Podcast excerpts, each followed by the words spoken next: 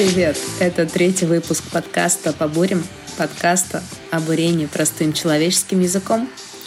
И сегодня у меня в гостях Екатерина Сазонова. Екатерина — технический руководитель службы а, ГИС в процессе бурения. И тема выпуска называется «ГИС или не ГИС? Каратаж в процессе бурения». Почему эта тема называется именно так? В чем принципиальная разница ГИС на кабеле и ГИС в процессе бурения? Есть ли возможность заменить одно на другое и в чем плюсы каждого из этих методов? Именно об этом мы сегодня и поговорим. При подготовке к этому подкасту я уже узнала много всего интересного, и одну историю я попрошу Катю отдельно специально рассказать. Катя, расскажи немножко о себе и о своем опыте. Всем добрый день. Меня зовут Катерина. Мне, я работаю в компании с 2008 года. Начинала я в Венесуэле. Потом я работала 5 лет на Ultra Deep Water в Бразилии в полях. Потом я вернулась в Москву, стала петрофизиком. И затем возглавила отдел обработки данных здесь, в Москве, по петрофизике. А теперь вернулась последние Пять лет я работаю руководителем направления кратажа в процессе бурения в департаменте бурения сначала в Москве, а с текущего года на Сахалине. Вот обр... И каков был твой рекорд полевых работ? Работ пять лет, а не спать 56 часов. Вот уверена, что ну, я не, не встречала еще такого человека, который бы мне сказал, ну, я больше не спал. Нет. Мой рекорд 56 никто не часов. Побил. Да, 56 часов. И сколько ты спала после этого? Три, потому что мне сказали, я забыла радиоактивный источник на роторе, беги. И я бежала и думала, сколько мне лет дадут за это. Оказалось, это не источник. Ну, естественно, это шут. Ну, как бы, это они перепугались там есть, когда грузишь радиоактивный источник, есть такая штука дами называется, которая проверяет. Жесть. Ну, это, конечно... Кстати, и ты не сказала, почему ты не спала 56 часов? Что ты делала? Мы разбирали, там была дюл Дерек Буровая дрилшип, и мы одну компоновку поднимали, разбирали, другую собирали, и потом спускали, и есть такой прибор сейсмика в процессе бурения. И мы, получается, угу. это была одна из, ну не первых, но вообще таких работ мало в мире. И это угу. первую десятка, наверное, работ, которые я делала. И вот, и, соответственно, это очень сложный там сетап. И пока мы засетапились, пока мы спускали, все это время, получается. Вот разбирали одну компоновку спускали другую. Я еще на спуске угу. стреляла все это время, отстреливала каждое наращивание. Как раз та история, которую я хотела сказать. Проще быть whale-watcherом или человеком, который смотрит за китами. Вот расскажи, пожалуйста, еще раз эту историю. Она меня просто поразила. Профессия моей мечты. У меня есть две мечты. Одна профессия — это в Бразилии есть человек, когда ты выезжаешь с парковки, есть специальный человек, который берет твою парковочную карту и вставляет в парковочный вот этот автомат. Вторая, три профессии. Вторая профессия в Венесуэле, не, в Колумбии я это видела, в аэропорту. Так, ага. Заходишь в лифт, и ты не нажимаешь на кнопку. Там сидит бабуля в лифте, и она просто спрашивает, «Куанту?» И ты говоришь ей, какой этаж, и она тебе нажимает. Вот еще. А третья профессия связана с э, нефтегазом. Это well watch. Вот когда сейсмику в процессе бурения делаешь, я, они мне говорят, э, самый главный человек на буровой, пока ты ранишь сейсмику, это well watcher. В общем, что, что он делает? Он сидит 12 часов. Тот вообще сидит, полулежит с водичкой, с, книжкой, и его задача стоит в том, чтобы взять бинокль и смотреть на океан. И в случае, если приплывает кит, он останавливает бурение буровой, которое стоит миллион двести в сутки долларов. Просто останавливает и говорит, ждем. Он его не пугает, не отпугивает, он просто ждет, пока кит уплывет. То есть любой вредный кит может э, стоить компании, я не знаю, там, он может пять суток плавать вокруг, да, и все эти пять суток буровая будет ну, стоять. Ну вот я с этим не... 5 миллионов долларов. Не сталкивалась, конечно, таким настойчивым китом. Но они вот только китов охраняют. Почему-то у них, вот я э, говорю, вот мы стреляли, и у нас была черепаха, огромная черепаха. Я ему звоню и говорю, там, там черепаха, мы сейчас убьем черепаху, что делать? Можешь ее убрать? Он говорит, нет, это новорис, новорис. Вот если кит, тогда я вам скажу, черепаха пусть, их много в мире. С китами разобрались, с черепахами тоже. Ты назвала э, свое выступление ГИС или не ГИС, каратаж в процессе бурения. Почему вопрос поставлен так? Почему быть или не быть, ГИС или не ГИС? Ну, потому что эм, каратажу в процессе бурения, на самом деле, он старше нас с тобой. Он э, началось все вообще в 80-м году. Каратажу в процессе бурения уже больше 40 лет. И угу. почему-то для всех всем кажется, что это что-то такое новое, это какой-то rocket science, который, э, который как бы никому не ведом. И поэтому никто не верит, что это настоящий ГИС, что он действительно полноценный ГИС. Даже, ну, вот, даже среди угу. наших коллег я знаю таких э, людей, которые думают, ну нет, надо, надо, надо делать настоящий ГИС. Почему каратаж в процессе брения? Староверы. Да, не настоящий ГИС. Но ответ я нашла, когда стала преподавать в Губкинском. Время от времени я читаю там лекции, и вот оттуда у меня пришло это название э, лекции, потому что в университете не, про, не преподают каратаж в процессе бурения. Вся база Серьезно? Да, они, э, ну то есть они где-то, может быть, продвинутые преподаватели там что-то могут упомянуть, но вот вся, все, что им дают, это основы просто ГИС оно в принципе не отличается от картажа в процессе бурения. Ну, то же самое, что все методы, это, ну, как бы они что, угу. что там, что здесь, они физика, ну, плюс-минус одинаково. И удивительно, даже преподаватели Губкинского, приходя на мои лекции, спрашивают, а в России мы это используем? И я им говорю, на что я им говорю, скажите мне хоть одно месторождение, где не используется ЛВД или каратаж в процессе бурения. То есть люди просто, те, кто имеет только академические знания, они mm-hmm. не знают, что есть, что каратаж в процессе бурения это действительно полноценный ГИС. Слушай, а вот у нас есть э, система MWD, это Measurements While Drilling, то есть это все, что нам дает пространственные показатели, где мы находимся, и есть Logging While Drilling. Гамма-каратаж уже относится к logging while drilling? Это такой tricky question. Получается, ну, э, это условное обозначение. То есть MWD — это по-русски телеметрия. Телеметрия да. — это угу. один прибор, который есть в скважине, он всегда будет один. Его основная задача — передавать данные на поверхность. Это MWD. Угу. А, плюс этот прибор, э, в этом приборе есть э, DNI, акселерометр, магнитрометр для инклинометрии. Угу. Ну да, вот, то есть первая его задача это, это передача данных, вторая клинометрия, и третья у него есть встроенная турбина, которая посредством вот, э, прокачки бурового раствора и ее вращения запитывает все приборы МВД, угу. которые есть в компоновке. Этот прибор один. Есть приборы LWD. Э, их может быть много, много их, он тоже, он может быть один, их может быть мой рекорд, мы 8 приборов в одной компоновке ЛВД спускали. И в нем, в этих приборах есть разные датчики, в том числе и гаммы, угу. и сопротив, ну, все что угодно. Вот. Поэтому угу. как бы сказать, что гамма это логинг, ну, наверное, да, логинг. Мне кажется, логинг это лог. Что такое лог? Это какая-то continuous curve.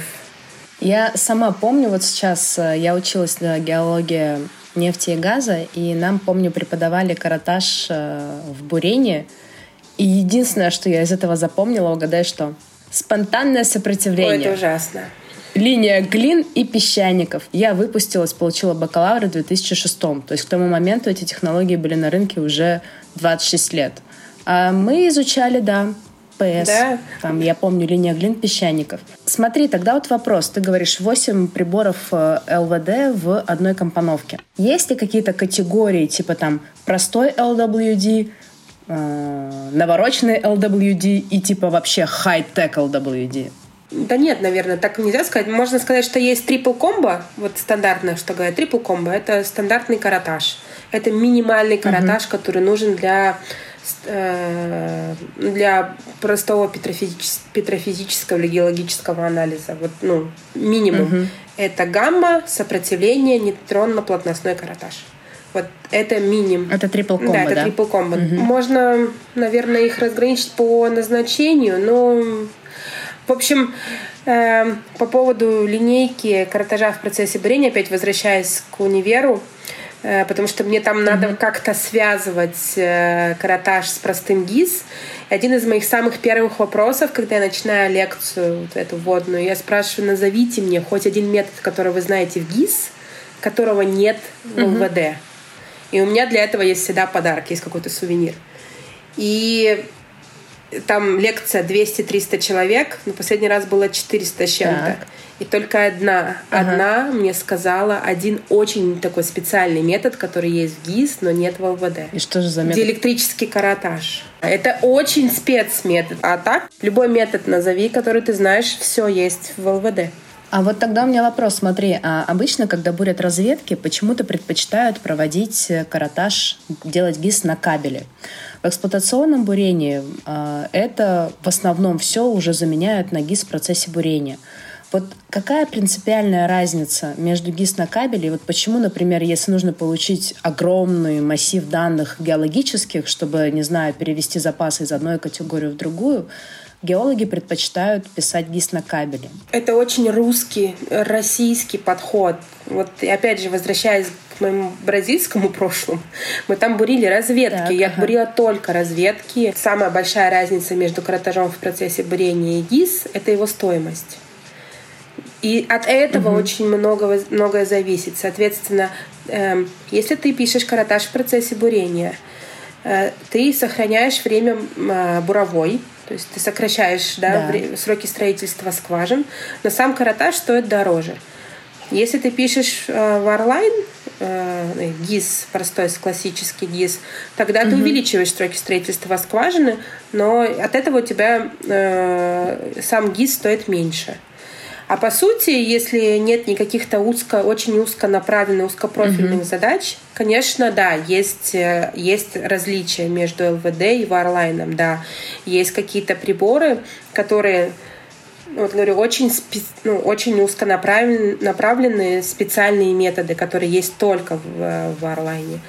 Но если мы говорим о том, что нам нужно сократить сроки строительства скважины, нам нужно записать... Э, и сама буровая стоит дорого, то, конечно же, мы в Бразилии не писали ничего на кабеле. Угу. Все писали в процессе бурения, все разведки. Ну, у нас еще в России сложность с тем, что те люди, которые принимают решение о том, кто будет писать, э, какой ГИС писать, они еще те люди, вот э, они же еще старше нас. Вот если тебя учили СП, а они их-то вообще, представляешь, чем его учили? Его учили керн отбирать.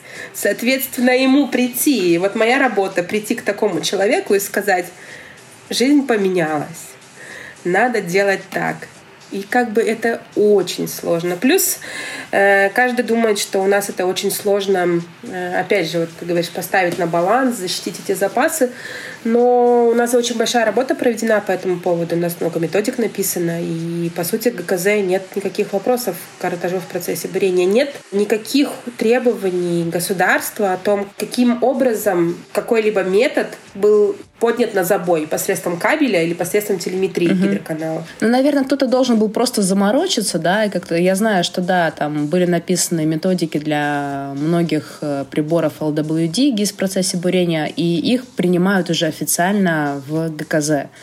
Но я так понимаю, что пока еще не все и не у всех компаний. То есть это не централизованно сделано. А если сервисная компания позаботилась? Э, ГКЗ было не, не так давно, 90 лет. Вот я была как раз на этом мероприятии, и они презентовали, что Халибертон э, сделал такую методику для каких-то угу. своих приборов картажа в процессе бурения. И докладывала это женщина, которая руководит угу. методологическим отделом, как так он у них называется.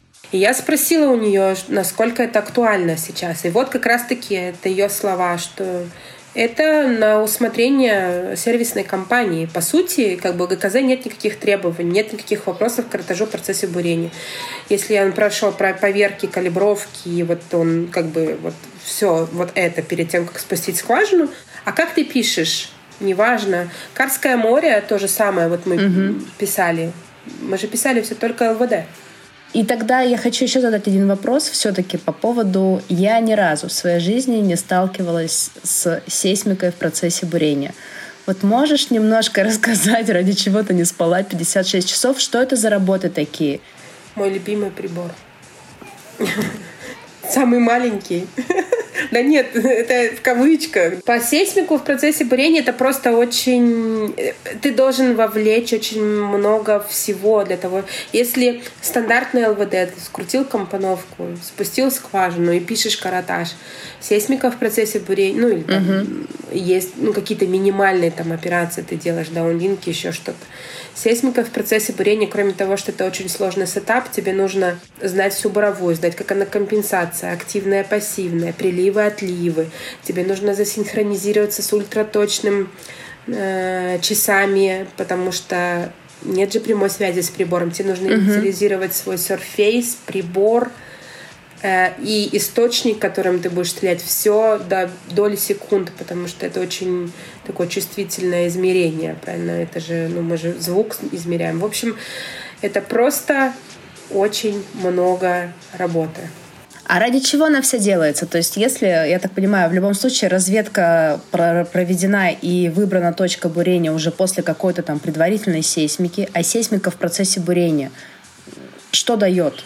Сейсмика, которая сейсмика есть, классическая, mm-hmm. да, сейсмика, особенно в разведке, да. она э, не совсем привязана к глубине. Вернее, у нее может быть погрешность там десятки метров.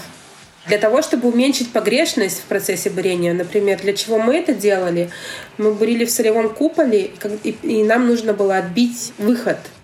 А знаешь еще, кстати, о чем я вспомнила? Как-то мы сидели, рассуждали с доменами другими в общем, мы пришли к тому, что э, буровики, ну мы же как бы, мы можем это говорить, потому что мы в департаменте бурения работаем, как бы мы сами буровики. Так, без, ага. Бесчувственные, потому что, смотри, вот если взять скважину, то бурение это просто, ну как бы, э, ты делаешь отверстие в земной, ну, там, в земле, да, это как бы механический да, процесс. Никаких чувств mm-hmm. нет. Для того, чтобы в скважину добавить чувства, нужно добавить сервисы. И вот сервис, смотри, вот я почему вспомнила, GTI — это сервис, э, это чувство, не чувство, это обоняние. Да, потому что газокоротаж, да, это нос. А мы, а мы глаза скважины, ГИС. Причем есть просто ГИС, это глаза, а мы же каратаж в процессе бурения, мы же новый ГИС, у нас еще Google очки есть какие-нибудь там суперспособности, что мы не просто видим, мы же еще анализируем, мы же там какие-то свойства можем взглянуть. В общем, вот. Мы, в общем, такие люди, как мы, такие сервиса, как не люди, сервисы, которые как, как мы, приносим чувство и вообще смысл скважины делаем какой-то. Понимаешь? Короче, нормально вы Вообще придумали, классно. ГИС. Я считаю, вот, это супер. Все со мной согласны. Не, мне тоже очень понравилось это сравнение, да, это обоняние, да, глаза. А еще мы говорили, что устевое оборудование — это уши, вот. Кать, спасибо тебе большое. Я сейчас, э, давай, подведу итог. ГИС в процессе бурения — это, в принципе, абсолютно такой независимый, полноценный сервис, который может э, и уже во многих странах э, заменил ГИС на кабеле. А, есть только очень минимальное количество спецметодов, которые еще пока нельзя заменить ГИСом в процессе бурения. Требования ГКЗ никаким образом не а, накладывают ограничения на то, чтобы использовать ГИС в процессе бурения и вообще, в принципе, отказаться от ГИС на кабеле. Вот, тем самым там экономится время бурового станка. Но в любом случае, я тоже по своему опыту скажу, то, что это всегда а, взвешенное решение, которое основано время, деньги и пожалуй, наверное, все, раз мы говорим, что качество одинаково. То есть нужно просто взвесить две вот этих составляющих, что нам важней, и, исходя из этого, принимать решение. Ну и планинг, и планинг тоже, то есть, э, опять же, да, вот ну, нужно понимать, что когда ты пишешь, когда у тебя есть каратаж в процессе бурения, нужно знать бурение для того, чтобы его интерпретировать правильно, для того, чтобы понимать, что когда ты слайдируешь, угу. у тебя не пишут азимутальные данные, тебе их нужно перепрописывать. То есть нужен правиль... нужно правильное планирование для этого. Слушай, вот, кстати, я вот тут хотела резюмировать, но у меня возник вопрос. А у нас есть расстояние от долота до датчика. То есть эта проблема решается просто тем, что мы будем сверх какое-то количество метров – и, или вообще это не является проблемой? не является, в принципе, в, э, в ГИСе тоже есть непромер. По сути, как бы комбоновку тоже там спускают, mm-hmm. и, и тоже несколько методов, и у каждого метода есть непромер. Просто те методы, которые более критичны для, э, для заказчика, для недропользователя, их ставят поближе к долоту. Те, которые менее критичные, mm-hmm. например. Но еще есть там другие ограничения, например, такие как нейтронно-плотностной в нашем случае. У нас источник извлекаемый. Соответственно, мы его никак не можем вниз поставить. Он будет самым последним в КНБК. Или там акустику, мы ее уберем подальше от долота, для того, чтобы шума меньше от долота было. Спасибо тебе большое. Пожалуйста. Наш выпуск под названием «ГИС или не ГИС? Что же такое ГИС в процессе бурения?» подошел к концу. А, мы выяснили, что ГИС в процессе бурения а, – это полноценная замена обычного, привычного и всем знакомого ГИС на кабеле либо на трубах. И нашу коротенькую запись а, можно посмотреть у меня на сайте нефтеток.ру, а там же вы найдете ссылки на все мои профили в Инстаграме, на Фейсбуке и иные источники, где можно будет прослушать этот подкаст подкаст. Всем спасибо.